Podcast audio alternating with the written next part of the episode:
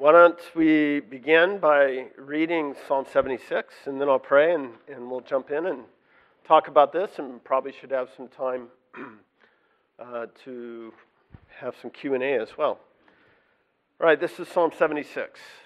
To the choir master with stringed instruments, a psalm of Asaph, a song. In Judah, God is known. His name is great in Israel. His abode has been established in Salem, his dwelling place in Zion. There he broke the flashing arrows, the shield, the sword, the weapons of war. Glorious are you, more majestic in the mountains of prey. The stout hearted were stripped of their spoil. They sank into sleep. All the men of war were unable to use their hands. At your rebuke, O God of Jacob, both rider and horse lay stunned. But you, you are to be feared. Who can stand before you when once your anger is roused? From the heavens you uttered judgment. The earth feared and was still when God arose to establish judgment, to save all the humble of the earth. Surely the wrath of man shall praise you, and the remnant of wrath uh, you will put on like a belt. Make your vows to the Lord your God and perform them. Let all around him bring gifts to him who is to be feared, uh, who cuts off the spirit of princes, who is to be feared uh, by the kings of the earth. Okay, let me uh, pray and then, and then we'll jump in. Heavenly Father, thank you for the opportunity that is ours to look into your word once again. We ask that you would help us to understand it and that you would be uh, glorified in and through it. Uh, thank you uh, for uh, this psalm and for all the psalms of Asaph. We uh, praise you for this uh, selection that you inscribed indelibly and for our edification in this part of your Psalter. In Jesus' name, amen. Okay. You all would make good Presbyterians. Uh, even better Baptists. Um, so, remember, we've been looking at the Psalms of Asaph. Um, this collection, which begins with Psalm 50 and then 73 to 83. The Asaphites were these temple officiants, and Psalm 50 begins with a claim against which these other Psalms should be read, namely that God is not silent and he uh, speaks out of the heavens, his judgment does. And then Psalm 73 to 83 are individual test cases against that claim. Uh, that's what I've been suggesting. And then we've also been looking at how this motif of silence appears again and again uh, in different ways uh, in these Psalms. So, anyway, uh, I thought that we'd uh, go through uh, this Psalm and let me explain some things. And then, if you have questions, why don't you uh, let them uh, pile up, and then I'll budget some time at the end so that we can have a discussion. Um, but there's a fair amount of material here, so maybe I'll just plow through. I promise I won't do what Bob Godfrey does. You know, he always runs it up right against the clock and he says, Any time for, oh, I guess we don't have any time. And then it's a, and of course, their Sunday school is before worship, so then, you know, it's like, oh, we got to get over to the worship, you know. And, uh, but I won't do that, all right? Even though that's pretty tricky technique. Um, sometimes I use that at the seminary if I got a bunch of rambunctious people. All right. I open with this novel. You've probably heard of Elie Wiesel, a Nobel Prize winner, uh, Holocaust survivor, uh, who wrote numerous books about reckoning with the Holocaust. And so you can read that there. He's been known as one of the modern authors who's very much uh, put forward in his writings uh, the idea of silence. Uh, it's a very moving story about um, when they have this forced march, which was based upon a uh, historical forced march of, of, which he was a part and many, many died, uh, of a uh, violin playing uh, child who's he falls asleep finally because he's so exhausted and then wakes up in the morning the child is dead and uh, silence through this whole narrative plays a pretty uh, significant part. Uh, the unique contribution since we've been thinking about silence that this psalm makes is that when God speaks from the heavens, the earth is now reduced to silence. So even though some of the modern writers who have tried to understand the role of silence in these Psalms, or the absence of God generally, so called absence of God, um, they've missed this aspect, namely that um, when you're attuned to silence, it's interesting seeing what happens uh, in these Psalms. And here, the earth is actually reduced to silence as opposed to God being uh, silent. Um, so, we've been trying to familiarize ourselves with what genre these Psalms fall into. Last week, we weren't overly confident about a genre. I said sit lightly on that category. Sometimes you can discern what genre classification a psalm belongs to, sometimes not. This seems to be a hymn, uh, particularly a song of Zion. So there's a whole group there on page 2 listed 46, 48, 76, 84, 87, 121, and 122 um, that all have this major tenet of the Davidic covenant and Yahweh choosing Zion as his place of his uh, divine presence. So we can see these patterns in all those Psalms. This fits pretty well in that. Um, remember, Zion or Jerusalem communicates, especially in the temple, being there, communicates God's presence. We talked about that with uh, Psalm 74 with the destruction of the temple and why that was so uh, bewildering to them. Uh, we don't know exactly the um, original historical composition point for this psalm. Um, there is this English uh, translation of the Hebrew Bible called the Septuagint, and they stick a little line at the top. They add to it uh, saying, uh, for the Assyrians, so in the time when the Assyrian invasion happened. And so this might be the famous uh, invasion of Sennacherib in sec- relayed in 2 Kings chapter 19 um, when he and his henchmen, mostly his henchmen, come and taunt the uh, Jews who are all surrounded be, behind the safe walls uh, there in um, Jerusalem. And um, you remember, and uh, this somewhat coheres with uh, Hezekiah's uh, leading the Jews to withstand the onslaughts of these marauding enemies as they're hiding behind the walls, and then they wake up in the morning, they're all dead, uh, according to the biblical account. Uh, this was a real historical um, occasion, this invasion, because in the British Museum we have a lot of reliefs of this very invasion, uh, showing the attempts of the Assyrians trying to uh, get in. That's one possibility.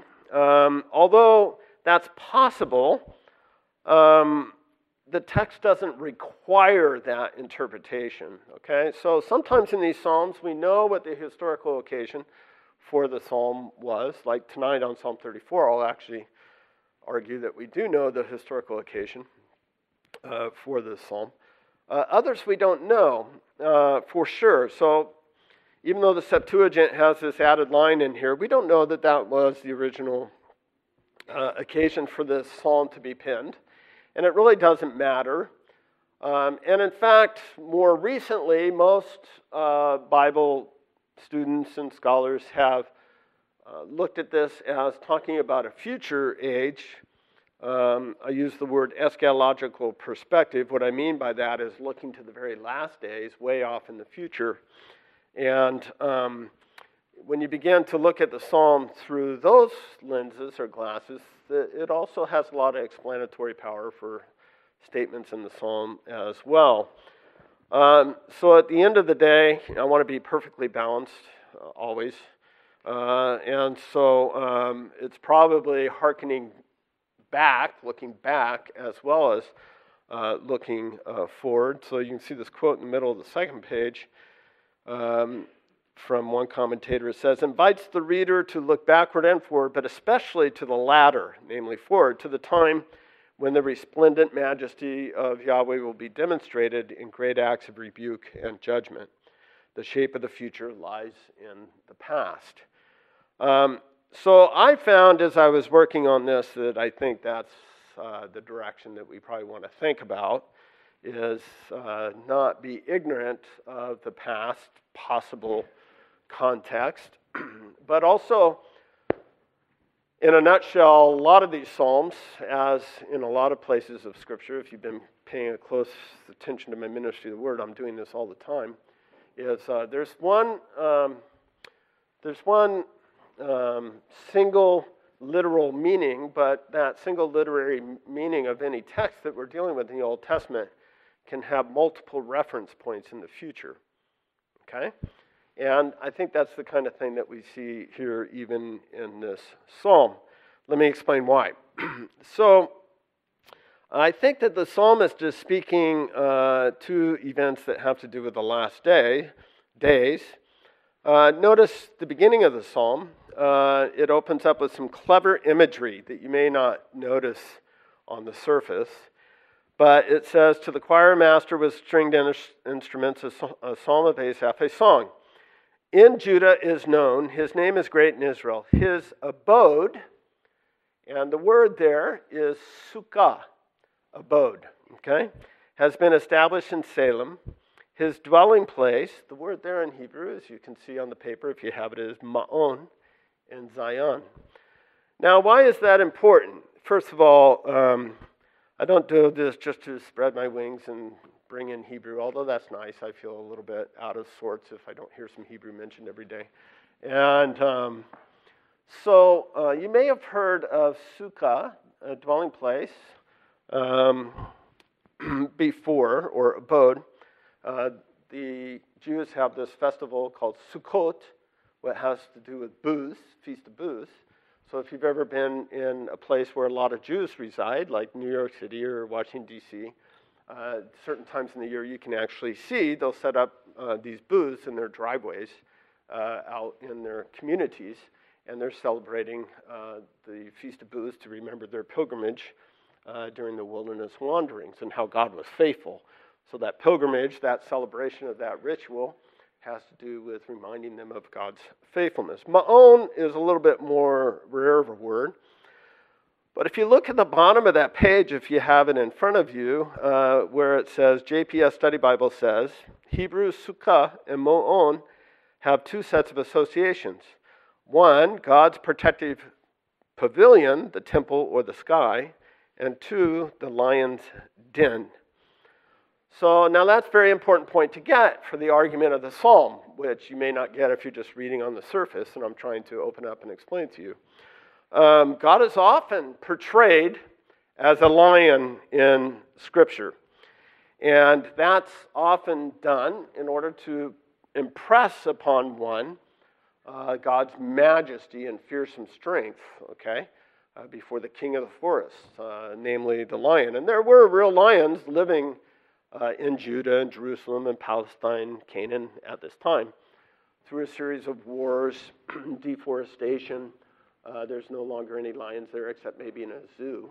Uh, but there used to be a lot of lions there, and it was a fearsome creature uh, to the Israelis, the Hebrews of old. So, for example, you can see in Jeremiah 25, verses 30 to 31, I quote that down at the bottom of the page there from the ESV. You have this association of images brought together. You therefore shall prophesy against them all these words. Say to them, The Lord will roar. Okay, and this is a verb that's used often in the prophets, especially Amos. Uh, Amos, over and over again, even though it doesn't say, no, it does say lion at one place, but uh, over and over again, the Lord will roar, okay? Um, and um, it happens in Amos frequently. The Lord will roar from on high, and his holy habitation, Ma'on, utter his voice. He will roar mightily against his fold. He will shout like those who tread grapes against all the inhabitants of the earth. The clamor will resound to the ends of the earth, for the Lord has an indictment against the nations. He is entering into judgment with all flesh, and the wicked uh, he will put to the sword, declares the Lord. Maybe you've been at the zoo and heard the lion roar before, or at the wild animal park. Uh, it's, it's, it, it gets your attention. And of course, if they're outside of a cage, I suppose it would really uh, get your attention.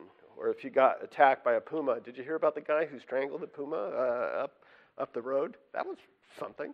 it's like you, you get gets taken down by a puma, puma and he takes the puma out, you know, killed it with his bare hands. And uh, wow. Um, so, anyway, um, so um, You know, we're all familiar with this imagery since C.S. Lewis, The Lion, the Witch, and Wardrobe, right? And Aslan. And uh, she'll come back in a minute to that. So, um, so anyway, on the next page it says, although the Hebrew word for holy habitation, ma'on, uh, is not used there in Amos, it is there. Uh, the Lord roars from Zion, utters his voice from Jerusalem. The pastures of shepherd mourn, and the top of Carmel withers. So you have this imagery. I'm just trying to pepper this with some illustrations. Later in Amos, there's this favorite quote. I've lost it now because it's been so long, but Ryan, we should get together and, and memorize this so you can use it on your kids. Uh, this lion, lion in uh, uh, Amos says, A lion has roared, who will not listen? So I memorized that in Hebrew, and whenever the kids didn't do what I told them, you know, like clean their bedroom or whatever, then I'd come in and it's like they, you know, straighten up and get their work done. All right. Um, so anyway, um, he doesn't strike me as much of a lion, more like a teddy bear. But anyway, uh, so maybe Elizabeth memorized this. I don't know. Anyway, a conflation of meanings here uh, seem to be coming together in the psalm. Okay. Um, so why this? Why this imagery? The more I meditate on this psalm, the more I kept going back to thinking about the testament of Jacob.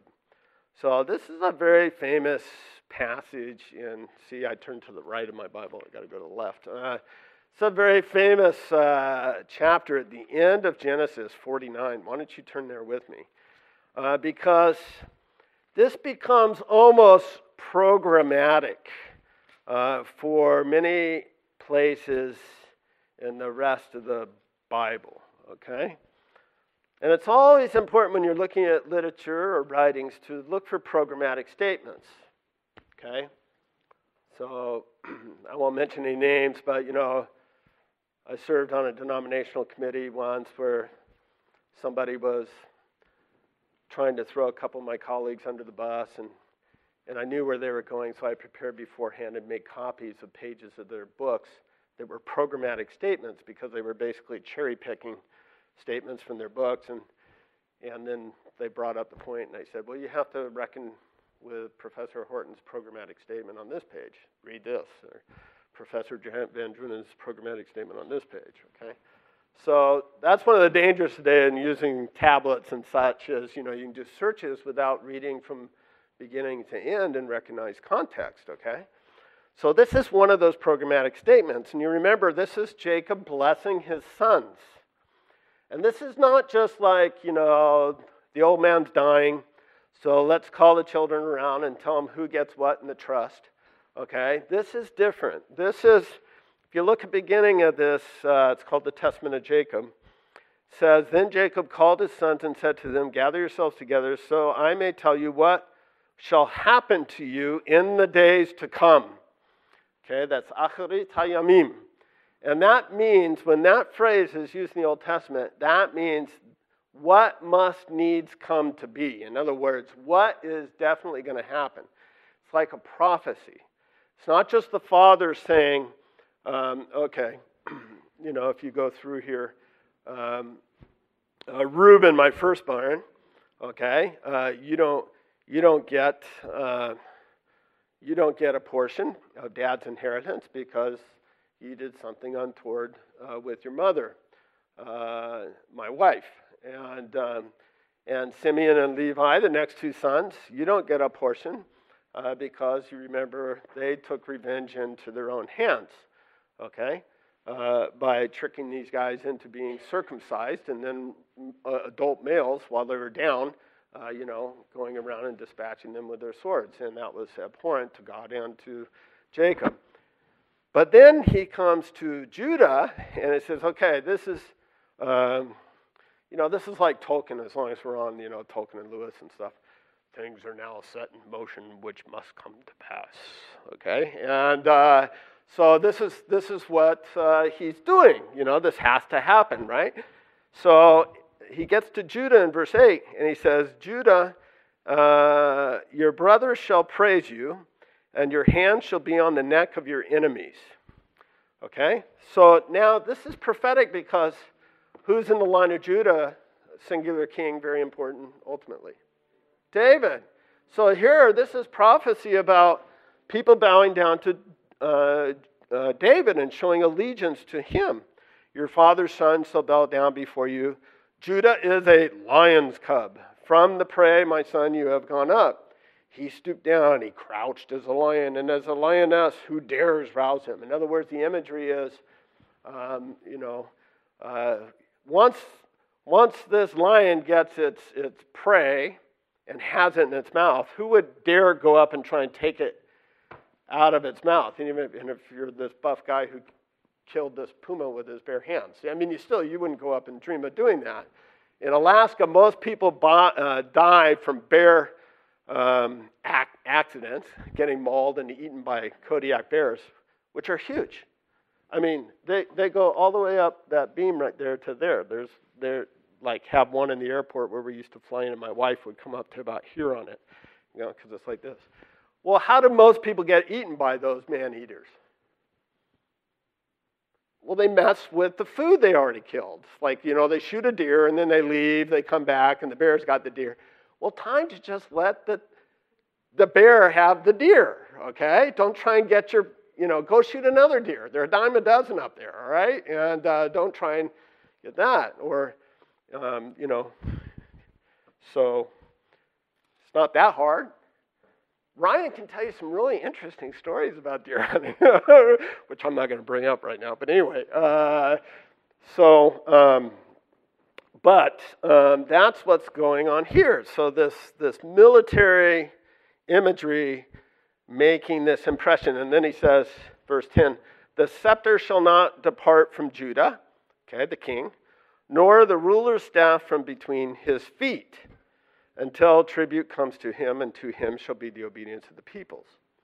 Okay, so what's going on with this? So, military ruling imagery. Interestingly, you have the word for scepter there. And then you have a pun about the descendants of Judah, because the imagery is sorry, I hope this doesn't get anybody def, uh, offense, but the imagery is actually the male reproductive organ being between his legs. So basically, signaling his progeny uh, will never depart from the throne. He will always have a child on the throne. So um, that's what the meaning of uh, this is, cloaked in, in careful language, okay?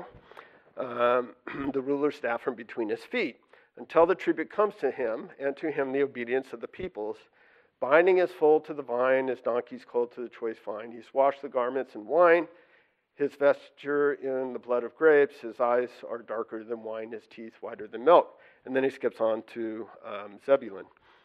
Okay, so um, why is this important? Well, because this is probably generating or pushing, if you will, putting literary and theological pressure on later subsequent scriptures. Remember, I talked about the rule of faith?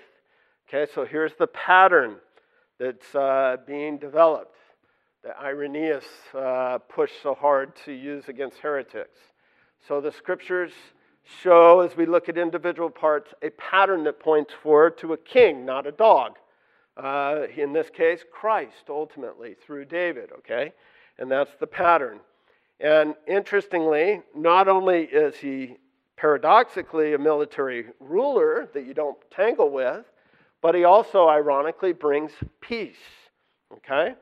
And um, so this runs all the way up into, I think, uh, the book of Revelation itself. So there I quote uh, Revelation 5, verses 3 to 5. No one in heaven or earth or under the earth was able to open the scroll or look into it. And I began to weep loudly because no one was found worthy to open the scroll, look into it. And one of the elders said to me, Weep no more because the lion of the tribe of Judah, the root of David, has conquered, uh, so that he can open the scroll with the seven seals. Okay?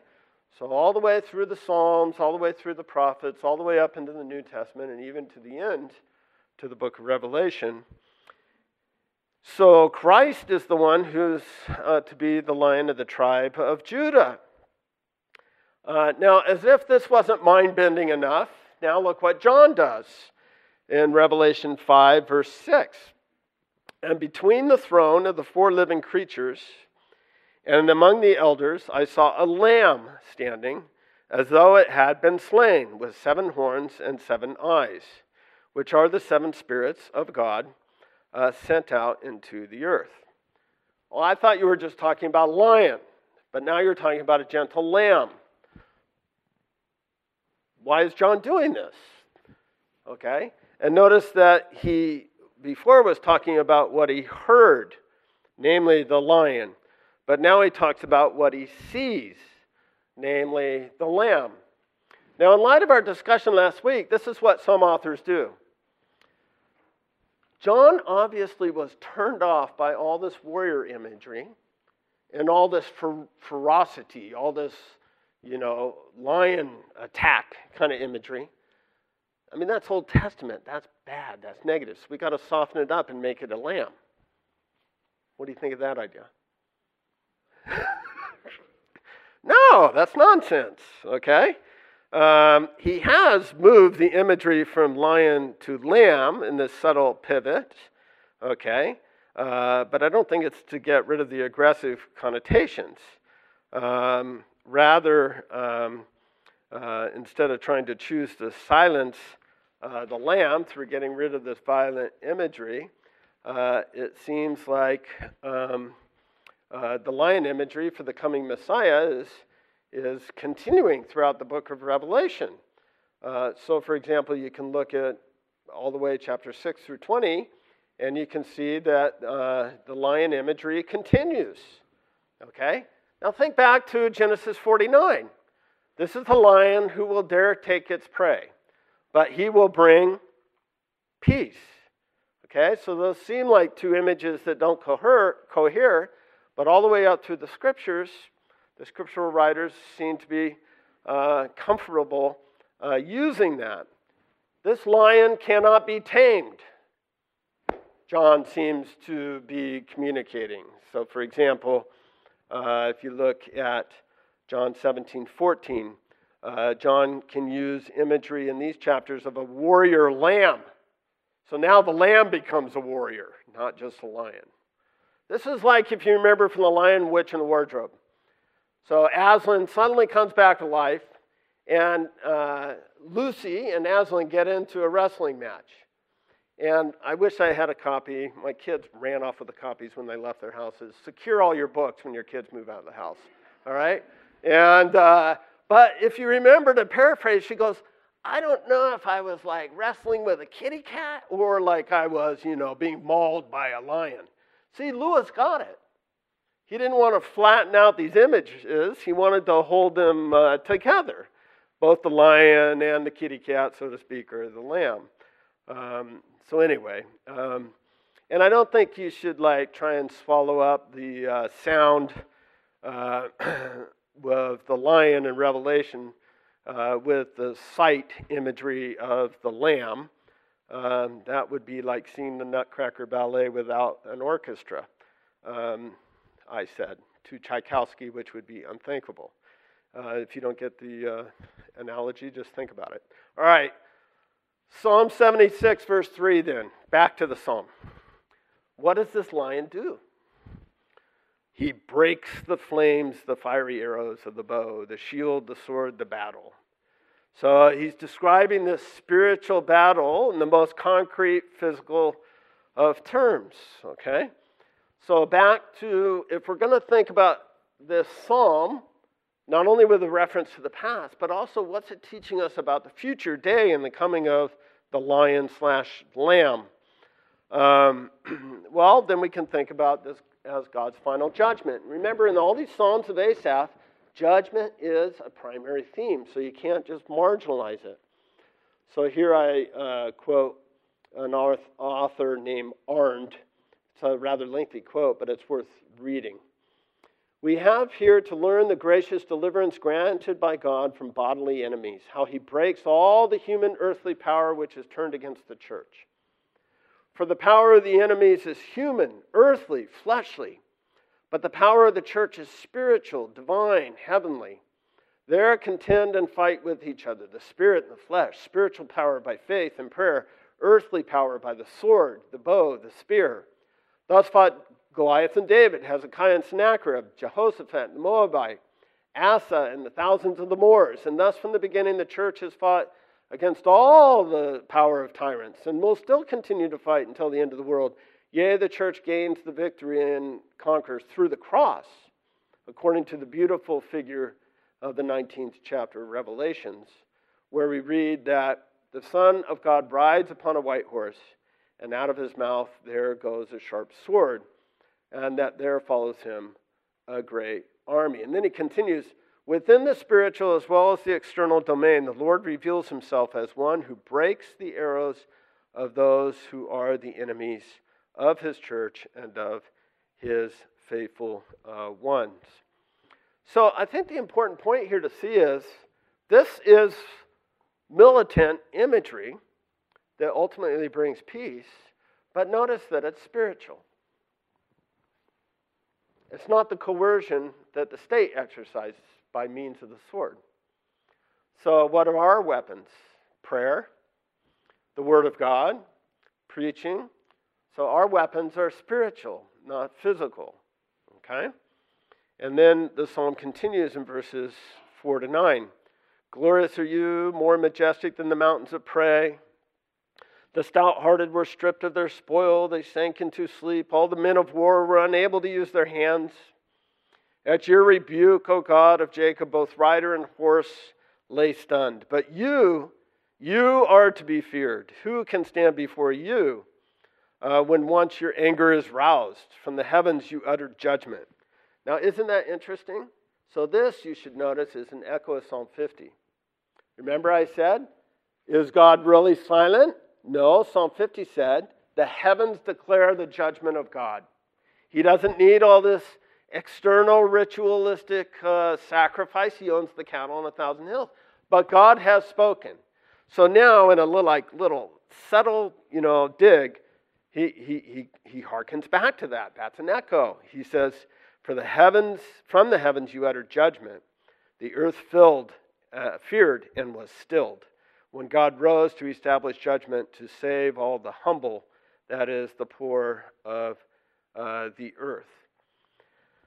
Okay, so um, you can skip over that next part, but uh, it's important here um, to uh, think uh, about the poor that he saves.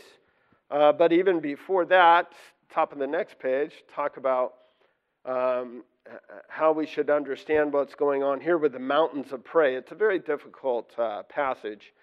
Um, but God is being described as more resplendent than the mountains rich with game. Okay, so majestic. So recently up in Spokane to visit my mother, and my cousin was there from Montana who hunts. And he showed me, maybe some of you have seen this kind of thing, but he showed me um, this video of all these elk uh, that were running out of the mountains. Oh my goodness it looked like dances with wolves, you know, with this reconstructed, you know, with, with, with all these buffalo before they were slaughtered. It just went on and on and on. Just herds, hundreds, if not thousands of elk, full grown, huge elk, stampeding right off the highway. Made it easy for the hunters. They just take them from the highway uh, to try and have a little elk thinning. And, uh, but it, it was something to behold and to watch. And the video was capturing the sound as well as well as the sight. I think that's exactly the kind of thing that's uh, going on here. Um, so um, now, though, in the latter verses, so down around verses 9 and 10, uh, important here that we should understand the imagery here so far has been heaven, uh, describing God who speaks and judges from heaven. But now the imagery changes towards the earth, okay? And uh, he talks about God uh, defending uh, the poor, okay? So, um, um, oh, let's see here. Oh, I don't have it in front of me. If someone has uh, Psalm 76 uh, open, read it's either verse 8, 9, or 10, where he makes reference to uh, the poor. thank you very much. Mm-hmm. Yeah, yeah, yeah. Let's see. Oh, here it is. Verse 9. Okay. From the heavens you uttered judgment, the earth filled and was still. When God arose to establish judgment to save all the humble of the earth. Okay, now, we got to talk about that word for a minute because I hate to do this because then it can potentially undermine people's confidence in their English Bible, but humble is not a good translation. it means poor, but it doesn't mean like poor in spirit, but that's how they're translating it. You know, like uh, blessed are the poor in spirit, like in the Beatitudes. Well, that's not what it means. The poor, and this word here in the uh, Psalter, is those who have no recourse to legal aid. So, look, at this time, uh, if, if, you're, um, if someone slanders you or accuses you of a crime, uh, if you could afford to in ancient Israel, then you would hire your own lawyer to advocate for you and hopefully vindicate your case. If that was not the case, if you were a poor person, then you had no recourse to legal aid, so then you would have to go somewhere else to get your legal aid. Guess where that would be? Think 1 Kings 3. You know, with the two women arguing over the baby, who do they go to? They go to the judge, namely to the king. So if you can't hire like a Harvard lawyer, then you know you got to go to Solomon, which may be better anyway. And uh, so uh, then you go, then you go to the king, and you get your advocacy from him, or you get your judgment from him. So when this verse says that, this is very important. You'll see why in a minute. When he says, "From the heavens you uttered judgment; the earth feared and was still. When God arose to establish judgment, to save all the poor of the earth." So you should be thinking those that have no recourse to legal aid on their own. Okay? All right, now that that's established, we go on and finish up the rest of it. So, verse 10 says, For the wrath of man praises you, and with the remnant of wraths you gird yourself, for ESV. Surely the wrath of man shall praise you, uh, the remnant of wrath uh, you will uh, put on like a belt. Okay? So, uh, and then when you look at. Um, Stand by. Um, the last two verses, which bring uh, a conclusion here, uh, a fitting conclusion. Uh, notice it says in verses 11 to 12 Make your vows to the Lord your God and perform them. Let all around him bring gifts to him who is to be feared, who cuts off the spirit of princes, who is to be feared by the kings of the earth. Um, okay, so what does this mean? To cut off um, perhaps grape clusters, or does it mean to make enclosed or inaccessible? So you'll see different translations render it different ways. The ESV says, um, uh, verses 11 and 12, just a minute. No, I am there, and I'll read it. Make your vows to the Lord, God perform them. Let all around bring gifts to him who is to be feared, who cuts off the spirit of princes. That's good. That's what it means not to restrain their pride. So sometimes people argue that this means like to make enclosed or to restrain the pride of, um, you know, breaks the spirit of these. And look, now we're back towards the end, right up in Revelation again, I would suggest. So, for example, verse uh, 18 and 19 of chapter 14, as I say in the paper. Another angel came out of the altar, and the angel who had authority, so this is Revelation 14, 18, 19, second last page, if you're there, says, Another angel came out from the altar, and the angel who has authority over the fire, and he called with a loud voice to the one with the sharp sickle Put in your sickle, gather the clusters from the vine of the earth, for its grapes are ripe. So the angel swung his sickle across the earth and gathered the grape harvest of the earth and threw it into the great winepress of the wrath of God. Um, Paul, just like we were talking about, you know, last week. So here's the great reversal that the psalm anticipated at the end of ages. At the end of the ages, God's sickle brings about the final harvest of the earth, and the power structures of the world are reversed. Now, it is interesting, and this is why I spent time explaining to you the idea of the poor at the end. Okay, so we'll conclude pretty quickly on this thought um, here. Let me just get a little more out, and then we'll have time for questions. Uh, many would turn this psalm into an application about the horizontal mission of the church. That is to say, the meaning and the message of God as judge applies to reclaiming the present creation in our kingdom activities and showing compassion and mercy to the downtrodden. Uh, let me give you an example for those of you who have the paper, it's quoted at the end, at the bottom of the page. So the judgment aims at peace. It represents help and salvation for the poor, verse 9. With lofty words, Psalm 76 touches on things eschatological, and the church of the New Testament will have to inquire anew about the salvific governance of the Lord of history. The Old Testament is a permanent witness to the political, historical, and this worldly relevance of the presence of God in the church. It is the Lord of heaven and earth who is here present. It is the Lord of the nations who shows his power. Every limitation or spiritualization of the statements of this psalm would falsify the meaning and the intention of it. Okay, close quote. I think this is dead wrong. because uh, the psalm does present uh, um, an all sovereign, omnipotent God, okay, as much as any. Uh, it does communicate concern for the poor, but remember, we're not to spiritualize the notion of the poor. Uh, it's those who have no legal uh, recourse for some kind of aid and defense and are liable to tyranny and oppression of others. Uh, however, uh, we should always recognize, as the Reformed Church has through the centuries, that even though God is sovereign over all, uh, He rules the world uh, differently according to the kingdom of grace and according to the secular world.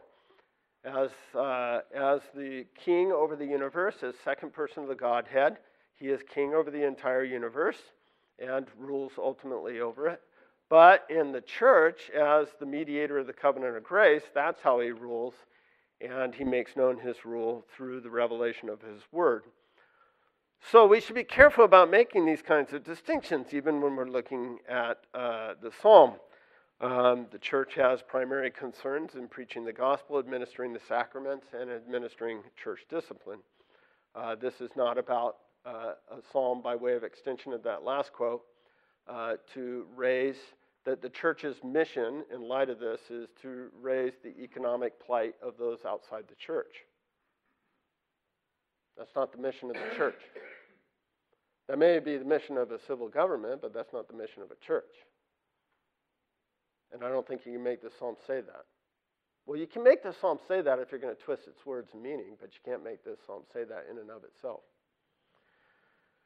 Um, so, there's many who have used this well-worn phrase that I've alluded to even in this class. Don't be so heavenly minded that you're no earthly good. I think actually the flip or inverse of that is true. Uh, be so heavenly minded that you are some earthly good.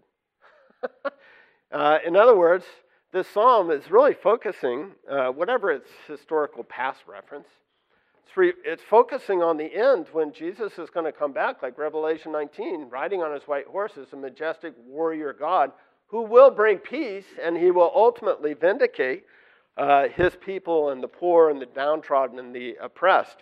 Okay? Uh, but, um, but this ultimately is um, not talking about some kind of horizontal mission of the church, but rather to get the church to focus on uh, what will be the ultimate outcome of Jesus' uh, ministry, so much so that we can't help but um, be some earthly good. I'm not going to read this quote. You can read it or get it yourself from uh, the late Geerhardus Vos. Uh, at the very end, though, um, he does uh, make the important point that the foremost of all these principles is that the end of existence for all things lies in God, and that therefore to religions must be assigned the highest place in every ideal condition contemplated as a goal.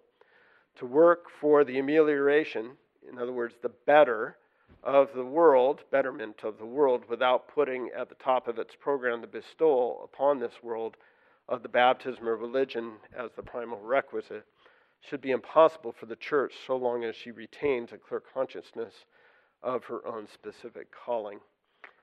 Um, so, in other words, um, to wrap up and open it up for questions or clarification, Geerhardus Vos had his ministry in the middle of the social gospel movement, where in the late 19th century, early 20th century, people tried to turn the prophets and the Psalms and the Old Testament into all about the horizontal mission of the church to change society uh, for the better.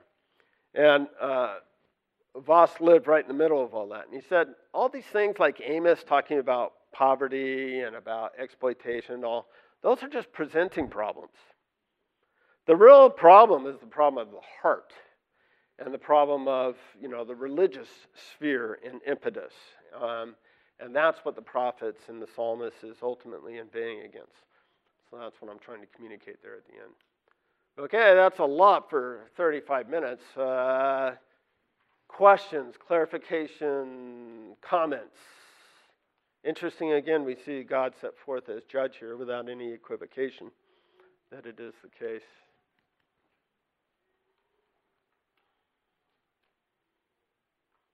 Isn't that nice?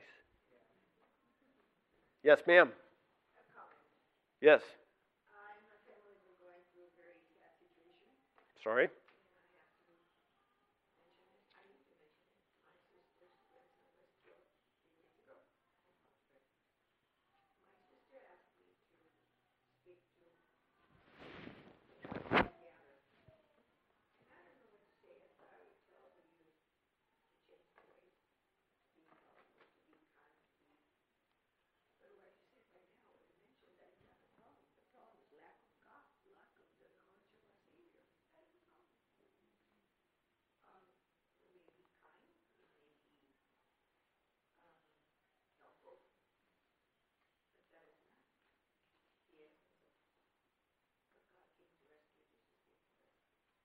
You said this was your sister's grandson?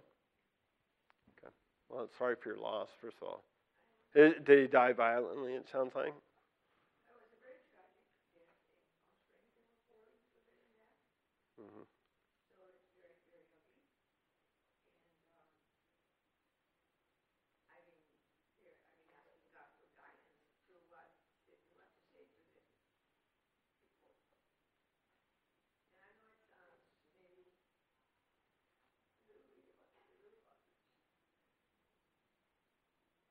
What was his name? Jacob. At the end, we'll pray uh, for he and his family. And sorry for your loss. Yeah, and it, and it sounds like you know you haven't gone into detail. I think um, uh, you know that's what the scriptures bring us ultimately to the point where where we realize that the problems for you know violence, the problems for racism, the violence for all these horizontal social issues, is ultimately to be found in the gospel, right? I mean that's what ultimately will bring peace, even though there might be some. Right. Right. How old? How old was this? Uh, yeah, that's sad. Yeah.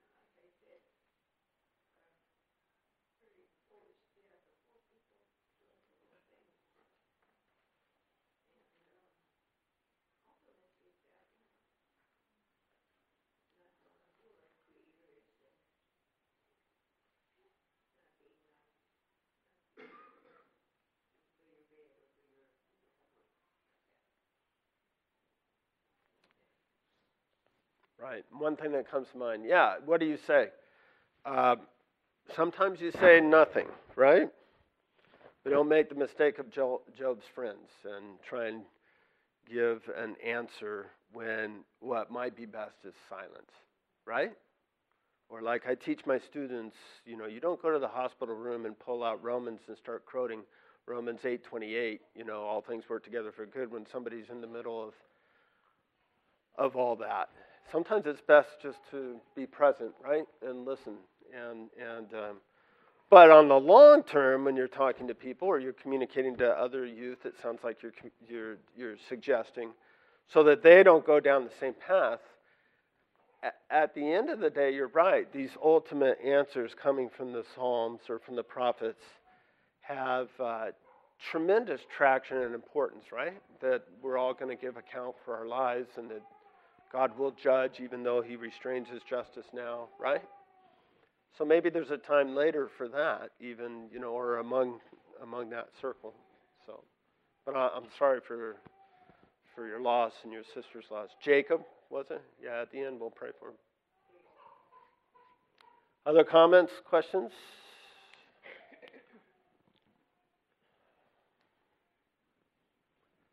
We're supposed to end at 10 after? 5 after. Okay, we're already over. Let's just uh, close in prayer, and I'll pray for Jacob and all those who had contact with him. And, and um, Father, thank you for your goodness to us. Uh, Lord, uh, we are reminded uh, not only by this psalm and um, being reduced to silence, uh, the earth is, uh, but also for um, the profound realities that surround us that we often suppress, including the presence of death and um, the grim reaper and, and the evil uh, in this world with which uh, we have contact, and sometimes the foolishness that we see round about us. Uh, Father, help us uh, always to turn to you uh, and help us to know that we have a refuge in you uh, in which we can hide and which we can bring solace. Uh, we pray for Jacob's family and especially for this grandmother. We ask that you, the Father of all consolation, would bring consolation to her in due time uh, so that she can bring consolation to others as you have provided consolation to her. And Father, as you give opportunity, help them to be winsome and tactful, uh, but also not to equivocate on ultimate truths as they have the opportunity to testify to the hope that we have in Christ, uh, looking forward to the world to come when there will be no more tears, no more sadness, no more violence, uh, no more sin, and all the chaos uh, will be gone. Uh, we ask this all in Jesus' name. Bless us this afternoon. Be with us on our uh, on our trip home and, and give us traveling mercies, we pray. In Jesus' name, amen.